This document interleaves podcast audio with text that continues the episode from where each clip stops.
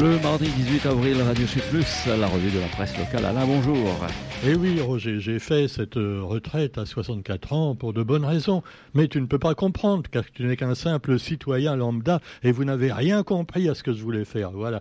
Alors bon, le président a parlé, bon, comme d'habitude, et euh, finalement, il n'a rien dit de bien neuf, à part qu'il va encore nous en mettre plein le plein les dents. Voilà. Alors quoi qu'il en soit, eh bien le quotidien préfère parler du bac. Alors bon, la une avec le bac 2023, alors qu'il y avait quand même des, sujets, je trouve, beaucoup plus intéressants à évoquer à la une d'un journal. Moi, je ne suis pas journaliste à part entière. Je ne veux pas critiquer mes collègues, qu'ils soient du quotidien ou du GIR, voire de Infos ou de l'info.re, mais euh, quand même, il y a des unes qui devraient quand même être consacrées à d'autres sujets. Pas forcément au discours de notre président Emmanuel Macron, puisqu'il a dit ce qu'on attendait qu'il dise, c'est-à-dire rien d'intéressant pour le citoyen, mais euh, également euh, un sujet qui se passe pas loin de chez nous, Mayotte. Et à Mayotte, il se passe des choses pas très claires et même un peu pourries, il faut bien le dire, avec l'intention de notre ministre des colonies, pardon, de l'outre-mer, de déplacer plein de policiers et de CRS pour faire finalement euh, éjecter euh, tous les bidonvilles et tous les travailleurs euh, qui sont à Mayotte ou même chômeurs qui sont à Mayotte sans être maorais d'origine. Autrement dit, les Anjouanais, les Moéliens, je ne sais pas si on dit comme ça, et les Comoriens. Alors évidemment, bon, si on n'avait pas été, si on n'était pas resté à Maurice, la France, bah, on n'aurait pas tous ces soucis maintenant. Hein. Ah ouais, comme disait quelqu'un sur une radio périphérique ce matin, il aurait fallu dès le départ une fois Mayotte restée française, mettre un grand mur autour. Bon, un peu comme Donald Trump il a fait avec les Mexicains. Ça aurait quand même été moins long d'ailleurs. Hein. Mais enfin, quoi qu'il en soit, on n'aurait pas été encombré par tous ces quoi ça, quoi ça. Et même s'il y en a une partie qui se noie entre Anjouan, Moélie et Mayotte, eh ben, il y en a quand même assez qui restent pour finalement bah, euh, augmenter la population de manière euh, finalement trop euh, dramatique. Et alors, cette opération de police doit conduire à une arrestation massive d'étrangers en situation irrégulière et à leur expulsion. Euh, je ne sais pas trop comment ils vont faire, hein, parce que déjà, il faudra reconnaître les Comoriens euh, qui sont pas maorais, des maorais qui, eux, sont Comoriens, mais en même temps français. Et puis, les cousins des cousines et tout ça, je leur souhaite bon courage. Enfin, non, je leur souhaite rien du tout. Hein. Il ferait mieux de rester dans l'hexagone et de pas euh, venir se mêler de tout ça. Mais quoi qu'il en soit, eh bien, c'est le ministre qui l'a décidé. Il faut virer les étrangers de Mayotte. Bon, les étrangers, tu me diras, c'est peut-être aussi un peu à la base les, fonctionnaires qui sont venus de l'Hexagone pour travailler là-bas, hein, dans la néocolonie de Mayotte. Mais enfin bon, moi c'est, je dis ça, je dis rien. Alors les élus également de, de Mayotte ont validé l'opération. Eh oui, les élus maorais en majorité, qu'ils soient maires ou parlementaires, se prononcent en faveur de cette opération qui vise à nettoyer un peu les bidonvilles.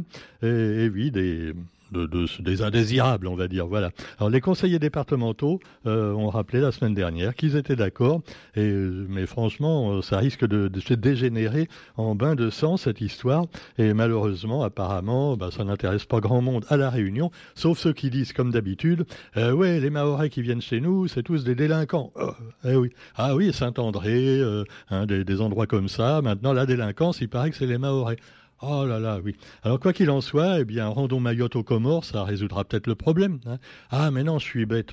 C'est important Mayotte pour la France parce qu'il y a une énorme zone maritime autour et on en a bien besoin face aux Américains à Diego, à Diego Garcia, aux Russes et aux Chinois qui commencent à envahir l'Afrique. Ah bah ouais, faut que la France garde quand même sa puissance sa puissance, euh, oui, euh, euh, néocoloniale.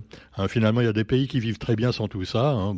Je pense à la Suisse, la Belgique, les petits pays, tu vois, même des petits pays d'Europe. Ils n'ont pas besoin de toutes ces colonies pour survivre. Ils vivent très bien. Hein. Bon, alors mais non, mais la France doit garder sa grandeur. C'est donc ce qu'a rappelé également Emmanuel Macron d'une certaine manière. Faites des, faites des sacrifices maintenant, car grâce à moi, votre roi, eh bien, vous serez plus riche, riche au moins d'illusions pour encore quatre ans. Oui.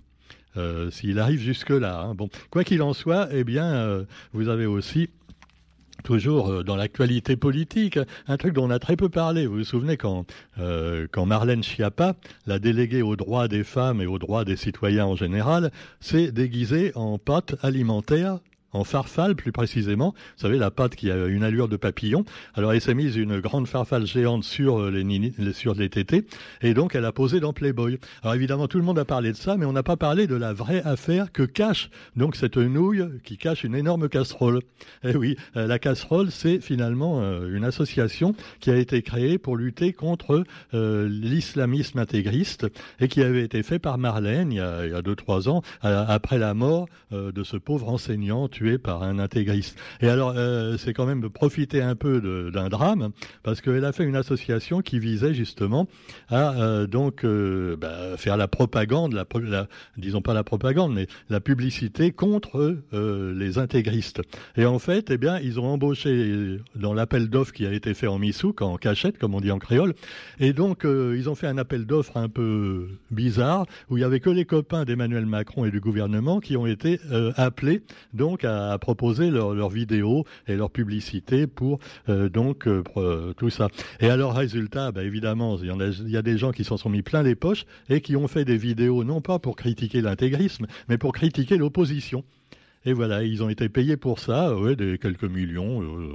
mais c'est rien, toi. Toi, tu vois, tu as une petite société, voilà, où tu dois tout déclarer à l'URSSAF. Dès qu'il manque un centime, tu as des rappels. Et eux, ils gaspillent l'argent du citoyen pour des associations pour leurs copains. Voilà, voilà, voilà. Mais alors évidemment, cette affaire qui a été dénoncée par Marianne et par d'autres médias, mais pas par tous, vous rigolez, la plupart des médias, c'est les milliardaires copains de Macron qui les tiennent. Par contre, Marianne et quelques autres, ils l'ont dit. Euh, Sud Radio, qui on le sait évidemment, on va dire que c'est une radio complotiste et pro-Poutine, mais enfin bon, quoi qu'il en soit, euh, Mediapart, cette bande d'anarchistes également, eh ben, à part eux, euh, pas grand monde n'a dit quelque chose.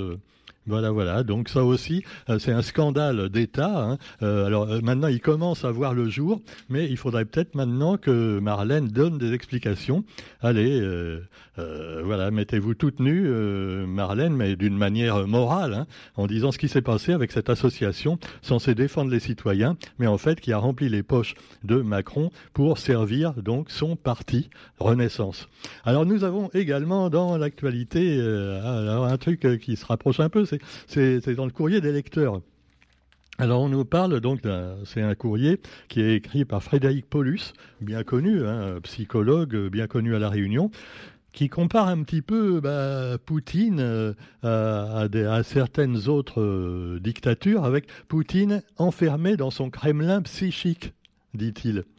Euh, oui, et il a tout à fait raison, je suis d'accord avec lui, mais on pourrait dire que Emmanuel Macron aussi est enfermé dans son, dans son psychique, hein, euh, quelque part. Quoi qu'il en soit, eh bien, pour euh, Frédéric Paulus, qui a analysé la personnalité de Poutine, alors je ne sais pas s'il l'a fait asseoir sur un divan avec lui, mais quoi qu'il en soit, il a l'air de bien le connaître, et alors il dit que Poutine souffre d'un complexe d'infériorité premier, et, ça rappelle un petit peu d'autres hommes politiques, hein. alors peut-être Emmanuel Macron lui-même, mais aussi, souvenez-vous, bah, Donald, Donald Trump, hein, qui a eu une enfance finalement euh, où son père l'encourageait à être méchant hein, et à écraser les gentils. ah ouais, c'est pas joli, joli, mais c'était ça. Hein. Et Donald Trump a été formé tout petit comme ça. Et Poutine, lui, il a été formé carrément à torturer des gens au KGB, alors du temps du communisme. Donc ah ouais, c'est pas mieux. Alors voilà, voilà, ce sont les gens qui nous gouvernent. Ah, on, est, on est vraiment bien parti. Pendant ce temps-là, on revient simplement au passé, c'est tellement plus facile. Oh, déboulonnez-moi cette statue, quelle horreur, la Bourdonnais. Alors évidemment, déboulonner la Bourdonnais, euh, bon, pourquoi pas. Hein. Euh, de toute façon, on peut mettre une œuvre d'art, euh, pourquoi pas d'art contemporain, tu vois, un petit peu abstraite. Comme ça, personne n'y comprend rien. Et puis, finalement, il n'y aura pas de protestation. Hein. Sauf pour dire que, oui, des fois, c'est un peu moche. Mais enfin bon. Alors, la Bourdonnais, des goûts et des couleurs, ça ne se discute pas. Mais là, la couleur, c'était la couleur un peu de l'esclavagisme. Enfin, tout le monde à l'époque, ou presque, était esclavagiste. Et les gens qui protestaient contre les gouvernements, euh, voilà, à l'époque, étaient très peu nombreux et ils étaient accusés d'être quoi? Complotistes. Eh ben voilà, les anticoloniaux, anti-esclavagistes étaient d'ignobles complotistes qui étaient contre la France et contre le roi. Alors l'indépendance, la souveraineté, le drapeau. Et là, euh, bah, également, ce sont des mots qui fédèrent, mais euh, en fait qui quelquefois divisent. Hein. Alors il y a un petit article également du courrier des lecteurs là-dessus. Et on peut noter, hein, euh, c'est intéressant les articles du courrier des lecteurs aujourd'hui dans le quotidien. Euh, moi, je note quand même que des drapeaux, euh, on se demande pourquoi ils se font la guerre. Alors, tu as l'Ukraine et la Russie qui font, qui sont en fait le même peuple hein, à la base. Donc, l'Ukraine veut maintenant son indépendance parce qu'évidemment la Russie, c'est pas très très démocratique, il faut bien le dire. bon, l'Ukraine, c'est un petit peu pourri aussi, mais moins quand même, faut bien le reconnaître. Et puis, bah, vous avez quand même le, le drapeau français et le drapeau russe qui sont tous les deux bleu, blanc, rouge. Hein. Alors simplement, c'est pas dans le même sens. Il y en a un qui est euh, horizontal, l'autre vertical. Mais euh, la présidence des deux pays, par exemple, elle est plutôt verticale. Hein. Bon, alors quoi qu'il en soit, euh, bleu, blanc, rouge et des frites, comme chantait Annie Cordy, je crois. Et puis vous avez également ou Marcel Amont, hein, je sais plus. Alors, nous avons également euh, la critique de l'offensive en Ukraine. Euh, alors attention, il y a, un membre euh, de cette milice armée, un des purs et durs qui se bat avec Poutine en Ukraine, qui a dit que maintenant il serait peut-être temps d'arrêter la guerre, puisque la Russie a conquis donc les villes qu'elle voulait conquérir. Elle a récupéré le Donbass, donc on peut s'arrêter là. Et donc c'est un membre quand même de, de, cette secte, enfin de cette secte, de ce mouvement armé, euh, Wagner, le groupe Wagner, qui dit ça. Alors je ne sais pas si Poutine va être content que un de ses chefs militaires dise ça, mais en tout cas, en attendant, il a condamné euh, à 25 ans de prison un opposant qui avait osé critiquer l'offensive en Ukraine c'est Vladimir Karamurska, euh, un jugement d'une rare sévérité qui illustre l'implacable répression en Russie contre ceux qui critiquent l'offensive en Ukraine. Maintenant, je voudrais bien savoir si demain, nous, par exemple, on déclare la guerre à, la Russie, tiens, admettons. Si demain je dis à la radio, euh, c'est pas bien la guerre, euh, n'y allez pas, ne la faites pas. vous croyez que je resterai en liberté, même dans un pays comme la France hein?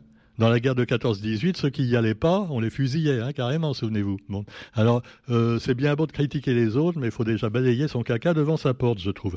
Et puis alors, vous avez également, eh bien, euh, le crash du Rio Paris, vous vous souvenez, en 2009. On en reparle, eh oui, le procès a eu lieu finalement. Ah oui, ça va quand même plus vite que les procès euh, contre Sarkozy ou, ou Chirac. Hein, mais enfin bon. Alors Airbus et Air France ont été relaxés. Bah non, euh, ils sont relaxés, mais euh, le juge a reconnu leur responsabilité civile. Donc ils sont responsables, mais pas coupables, tu vois. C'est un peu comme Fabius euh, hein, dans l'affaire du sang contaminé. Je suis responsable, mais j'étais ministre, donc, mais je suis pas coupable. Fabius, qui rappelons-le, a donné son feu vert au Conseil constitutionnel pour la loi des retraites d'Emmanuel Macron. Eh ouais, tous copains, tous coquins. Allez, bonne journée à tous quand même. On se retrouve demain pour la revue de la presse. N'oubliez pas, cet après-midi, je suis à la librairie Le Matou Mateux pour présenter mes livres. Et ça, ah, décoiffe aussi, hein, mes bouquins, c'est pareil. Donc vous pouvez y aller, c'est à l'entrée de Trois-Mars, hein, au tampon, sur la route principale, et euh, le Matou Mateux. Oui, Roger, je sais, je me fais de la pub, mais il faut bien un petit peu. Ils ont parlé de moi dans le quotidien, mais ils font une petite erreur. Ils ont dit que je serais à Saint-Joseph demain, mais non, pas du tout, c'est à Saint-Pierre. Et on y va d'ailleurs avec, euh, Sophie, et puis avec Dominique Gontier pour présenter aux aveugles eh bien, le beau livre de Dominique Gontier, L'enfant jeté. On va faire la lecture aux aveugles, donc à, à Saint-Pierre, pour l'association donc euh, qui gère ça, l'association qui s'appelle... Euh, Valentin AU, AUI, voilà. C'est un monsieur qui est au XVIIIe siècle, qui avait donc euh, aidé beaucoup les aveugles. Ça, avait été un des premiers à s'occuper du sort des aveugles, voilà. Alors euh, donc c'est gentil d'avoir parlé de, nous, mais il y a une petite erreur, hein. à mon avis, c'est pas à Saint-Joseph, c'est simplement à Saint-Pierre, voilà. Donc et c'est demain après-midi. Voilà, voilà. Et ben, on vous, et puis c'est pas, c'est pas pour le public, hein, sauf si vous êtes aveugle. Hein, vous pouvez venir. Hein? Non voyant. ah oui, non, mais Roger, on dit aveugle quand même. Hein. Même notre ami Alexin, il dit euh, non, euh, c'est le politiquement correct, ça va cinq minutes quand même. Hein. Donc, les non-voyants, ça a un nom un peu bizarre aussi. Hein. Les malvoyants, plutôt, on dit pas malvoyants, on dit bio. Euh, enfin, ça fait un peu comme un nom euh, enfin, c'est assez étrange. J'arrive jamais à le retenir. En tout cas, eh bien, voilà. Euh, en, attendant, vous pourrez aller bientôt aussi euh, soutenir l'économie du livre à la Réunion avec l'opération Je lis un livre pays de la Réunion des livres qui aura lieu comme tous les ans également à Saint-Paul au début du mois de mai. Mais on aura l'occasion de vous en reparler longuement. Et n'oubliez pas donc le Matou Mateux toute la semaine. Là, ils font des, des dédicaces justement. Alors demain, il y aura Sophie également qui y va demain après-midi. il y aura également euh, comment euh, la, celle qui a écrit le livre sur Maxime Laop, euh, expédite Laop, euh, Cerno, et qui expédite Laop Cerno, voilà. Ah, ah bah les noms comme ça. Hein. Hier on avait Peggy Lou Garbal aussi. Moi je me souviens jamais si Lou ça fait partie de son nom de famille ou de son prénom, tu vois. Peggy Lou Garbal, c'est pareil. On lui fait un gros bisou également. C'était formidable à retrouver dans l'émission hein, de, de, Sophie en rediffusion sur Radio Sud Plus dans Page en partage. Bonne journée à tous et à demain. Salut.